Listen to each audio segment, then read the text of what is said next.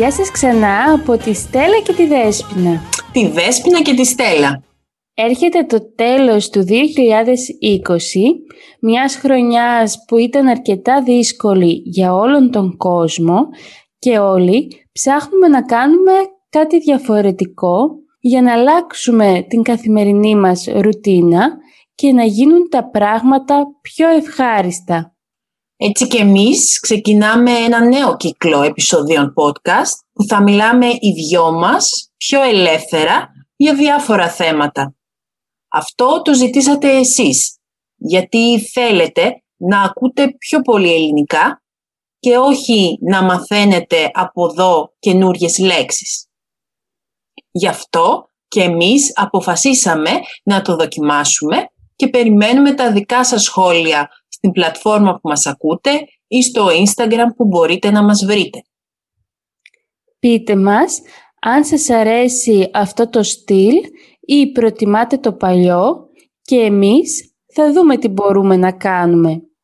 Για τον κόσμο που αρχίζει να μαθαίνει τώρα ελληνικά, θα βάζουμε και τις ομιλίες στην περιγραφή του επεισοδίου, μαζί με την μετάφραση για να καταλαβαίνετε και εσείς.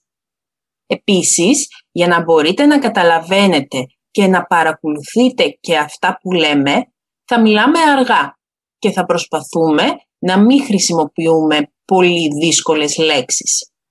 Λοιπόν Στέλλα, τι λες να αρχίσουμε το νέο κύκλο με ένα ευχάριστο θέμα; Νομίζω ότι το χρειαζόμαστε όλοι.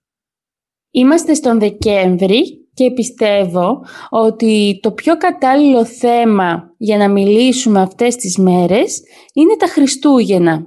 Μια πολύ αγαπημένη γιορτή των Ελλήνων. Και όχι μόνο, αλλά σίγουρα στην Ελλάδα γιορτάζουμε ιδιαίτερα τα Χριστούγεννα. Στολίζουμε το χριστουγεννιάτικο δέντρο, λέμε τα κάλαντα, φτιάχνουμε ωραία γλυκά και σε πολλές περιοχές υπάρχουν ιδιαίτερα έθιμα. Είναι πολλά πραγματικά. Με τι λες να ξεκινήσουμε; Με τα γλυκά νομίζω. Ξέρεις πόσο τα αγαπάω. Hm, βέβαια και το ξέρω.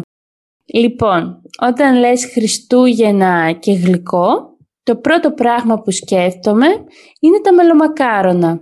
Όλοι τα λατρεύουν. Μπορεί κάποιος να τα φτιάξει μόνος του. Βέβαια και μπορεί. Πολλοί λένε ότι είναι δύσκολο, αλλά εγώ σου έχω μία πανεύκολη συνταγή. Λοιπόν, χρειάζεσαι 1,5 φλιτζάνι τσαγιού λάδι, λίγο χυμό πορτοκάλι, λίγο αλάτι, μισό φλιτζάνι τσαγιού ζάχαρη, 4,5 φλιτζάνια αλεύρι, λίγο κονιάκ, ένα κουταλάκι baking powder, ένα κουταλάκι σόδα, 50 γραμμάρια καρύδια, μισό κουτάλι σκόνη κανελογαρίφαλο, ξύσμα από δύο πορτοκάλια.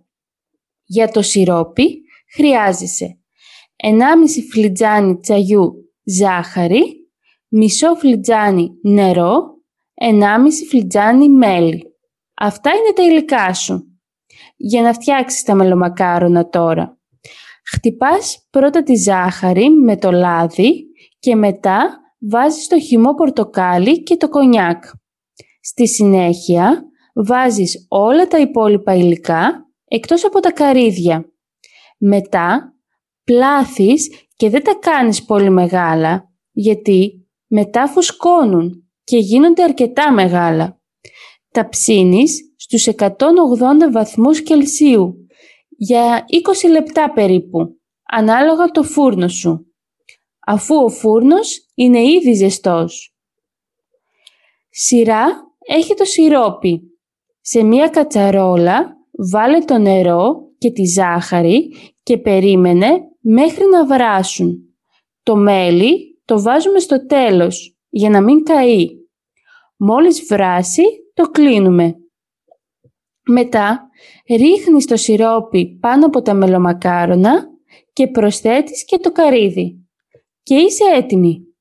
Mm, εύκολο ακούγεται, αλλά ξέρεις όταν το κάνεις, ξαφνικά όλα πάνε λάθος.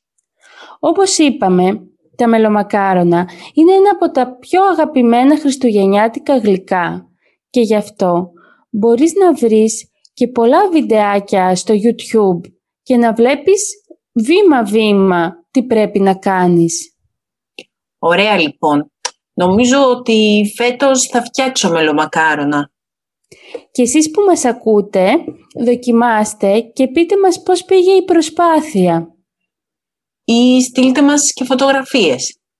Φυσικά, γιατί όχι; Νομίζω με ωραίο θέμα ξεκινήσαμε.